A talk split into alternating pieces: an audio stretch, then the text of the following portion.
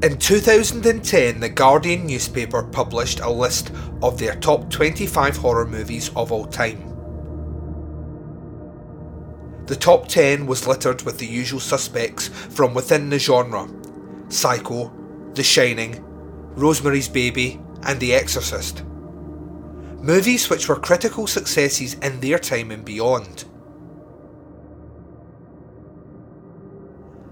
At number 9 on the list was a French German horror movie from 1932 called Vampyr. A movie which was critically panned upon its release and would temporarily turn its director into a box office pariah. Hi, I'm Duncan McLeish, and you're listening to Chronicle Podcast, an almanac of old world horrors. Ignition. T minus 10, 9, 8, 7, 6, Five, four, three, two, one, zero. Liftoff.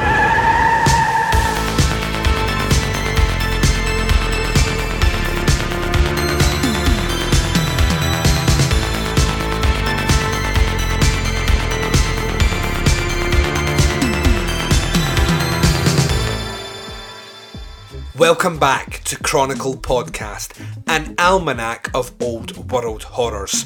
I'm your host, Duncan McLeish, and this is episode number two of season one of the show. In this season, we're looking at the vampirism subgenre of horror within European cinema. Last week we looked at Nosferatu, a symphony of horrors, and this week we are looking at the 1932 French German production Vampyr. But before we get into all that, can I just first thank on this show everyone that checked out episode number one, our debut episode. The download figures were ridiculously high, and the feedback that I have had back from the listeners out there has been immensely positive, and I can only thank you all from the bottom of my heart. If this is your first time listening to Chronicle Podcast, please go back and listen to our debut episode. It sets the stage for what is to come on season 1. We're looking exclusively at European horror cinema, and each season of this show will look into a particular subgenre from within. I'm so immensely proud and humbled that people are going to undertake this journey with me. That being said, it's time to cast an eye on Vampyr from 1932. You're listening to Chronicle Podcast. Stay with us.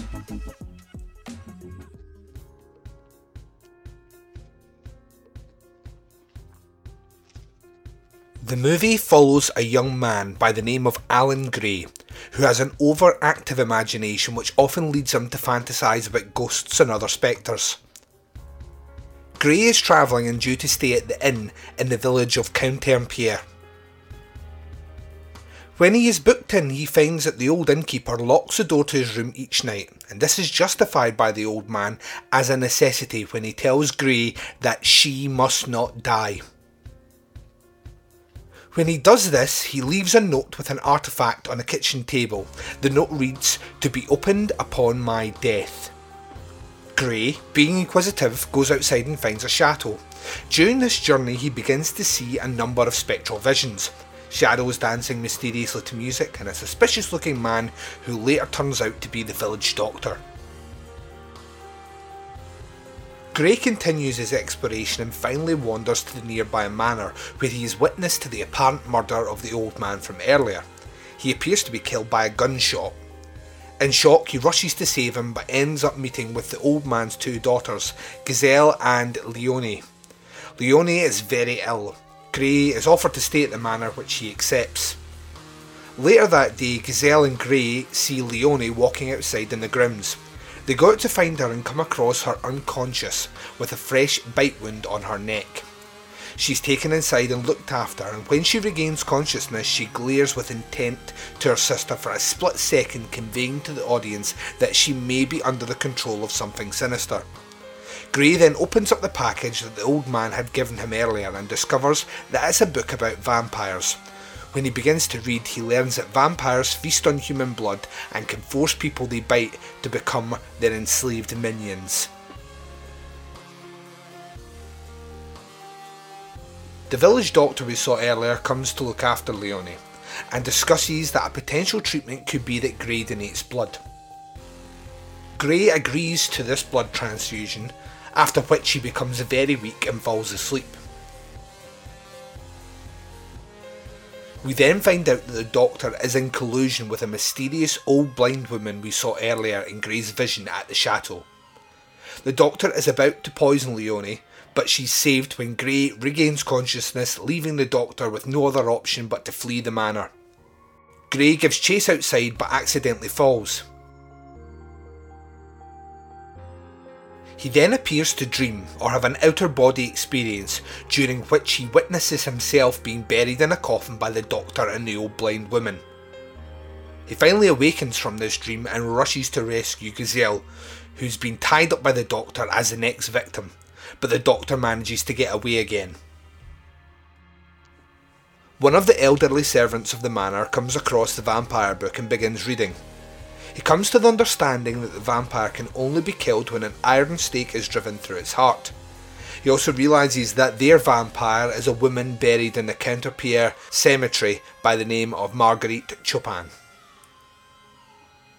The servant advises Gray and they make their way to the cemetery. When they arrive and open up her grave, she appears to be well preserved, and they drive a stake through her heart. When they do this, she immediately turns into a skeleton. That only leaves the doctor, who's currently hiding out in the village mill. The doctor tries to hide and ends up trapped in a flour bin. And the old servant puts the mill machinery into operation, burying him alive with flour. In the meantime, Gray gets into a rowboat with Gisèle to make the river crossing in the fog. They manage to find their way to the other side of the river, walking out into the sunlight and salvation. You're listening to Chronicle Podcast. Stay with us.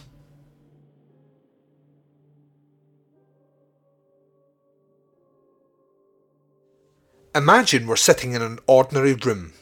Suddenly, we're told there's a corpse behind the door.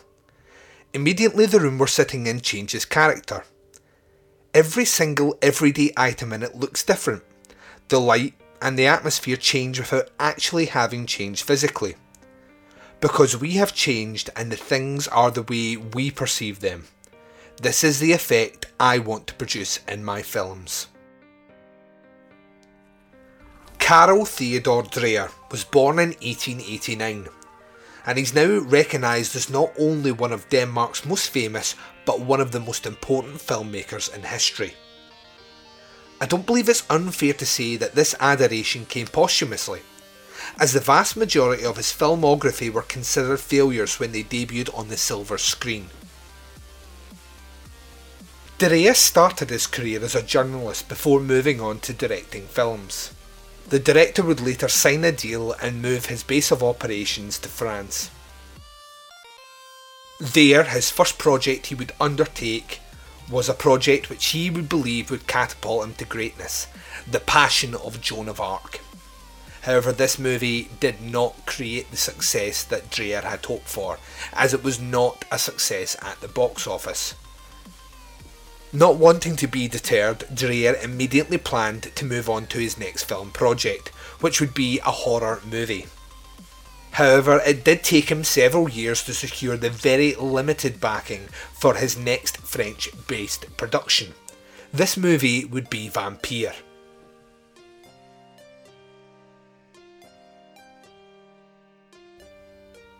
By this time, we had already moved away from silent cinema, and sound was all the rage.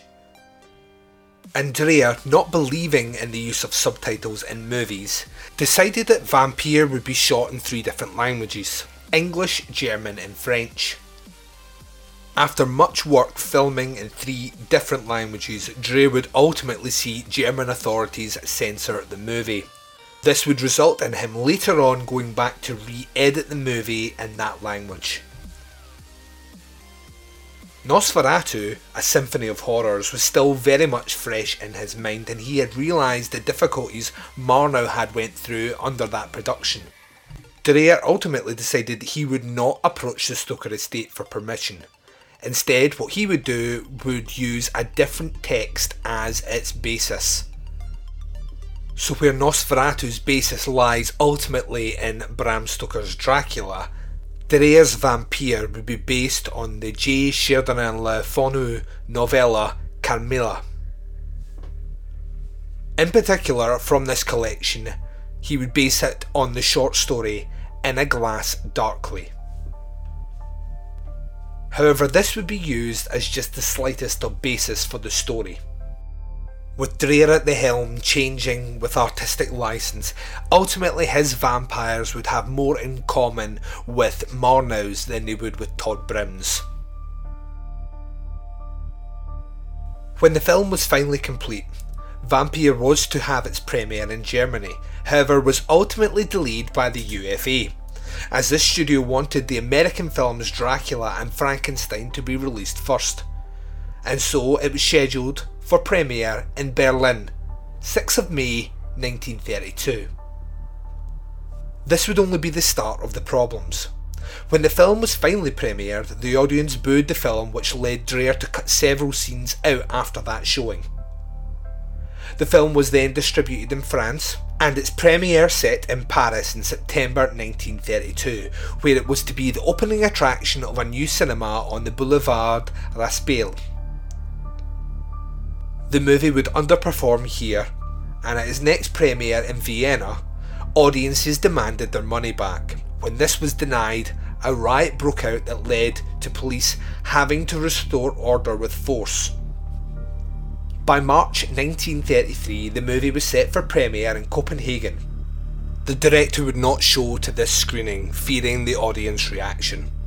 The culmination of the film's poor performance and some personal troubles the director was going through at the time would ultimately lead to him having a nervous breakdown, where he was sent to a mental hospital in France to recuperate. For all intents purposes, this movie was a failure. So why do we look upon this film now with such reverence? And why is Dreyer's career now one which is met with the adoration of critics alike? I think we can say, with a degree of certainty, without Dreyer we wouldn't have filmmakers such as Werner Herzog or Lars von Trier.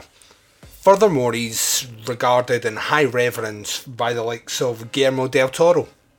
And at its core, much of that can be put down to the art house aesthetic he brought to movies like Vampyr. Because regardless of what you think of him as a filmmaker, there is no denying that Vampyr is quite possibly the most unique vampire film ever made. It's at times disjointed and very difficult to follow, forces a perspective change from the audience from certain characters' points of view. It's haunting, deliberate, and beautiful, evoking at times elements of German surreal expressionism, whilst at the same time crafting elements of dream logic.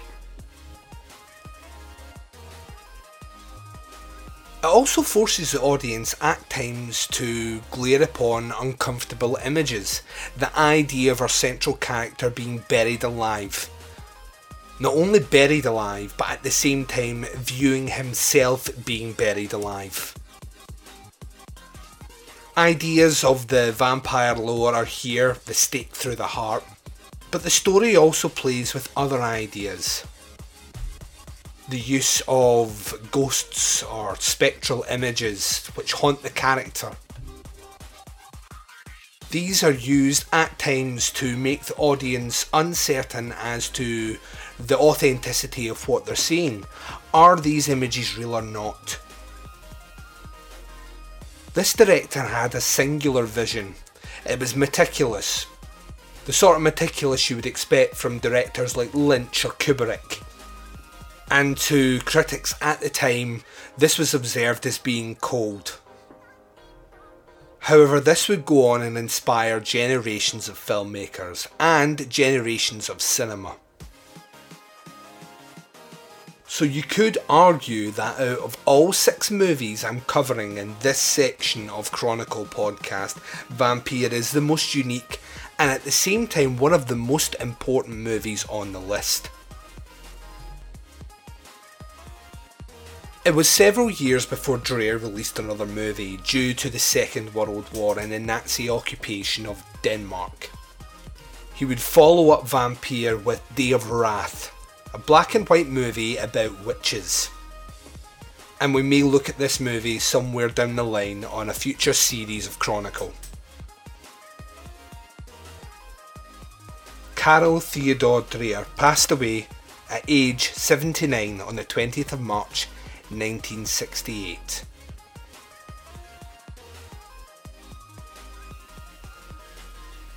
You're listening to Chronicle Podcast.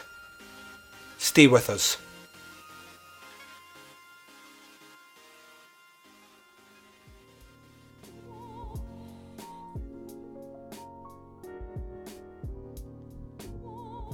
And you've been listening to episode number two of season one of Chronicle Podcast, an almanac of old world horrors.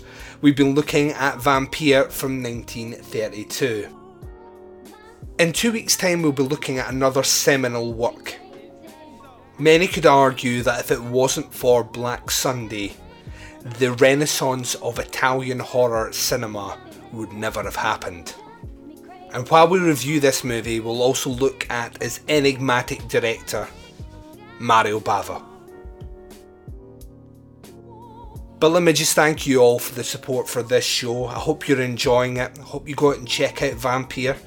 The copy I used to review was the Criterion Blu ray release. In the UK, we have a DVD version released through Eureka. As always, I want to thank Von Herzog for our intro and outro music. But I'd also like to thank uh, another musician who contributed music to this episode. Anthony, aka Details, has a SoundCloud page which you should go and check out. It's soundcloud.com forward slash D3TAILS. I'm a big fan of his music and he allowed permission for his music to be used on this episode. Thank you very much, Anthony. I hope you enjoyed it and um, thank you very much for the use of your music. I'm also overjoyed to say that Chronicle Podcast has been picked up and is exclusive on Legion Podcast Network. You can check out this show and a multitude of other shows, including my other show, the podcast Under the Stairs, over at legionpodcast.com. We also have our own iTunes podcast feed. If you go and search for Chronicle Podcast, you will find this show. Subscribe to that show and leave us some feedback. It is the best way to support future productions and it's free. The more five star reviews that we get, the higher up the ratings we get pushed, the more likely that more people will check out this project. And if you want to listen to more of me, you have my other show, the podcast Under the Stairs, which is a weekly horror podcast with myself and some guests. Chronicle Podcast was written, recorded, and produced by me for you. Join me in two weeks' time to discuss Mario Bava's Black Sunday. But until the next time, remember, it's good to have an end to journey towards, but it's the journey that matters in the end. This is Duncan McLeish from Chronicle Podcast, an almanac of old world horrors. Until the next time. Ignition. T minus 10, 9, 8, 7, 6, 5, 4, 3, 2, 1, 0. Liftoff.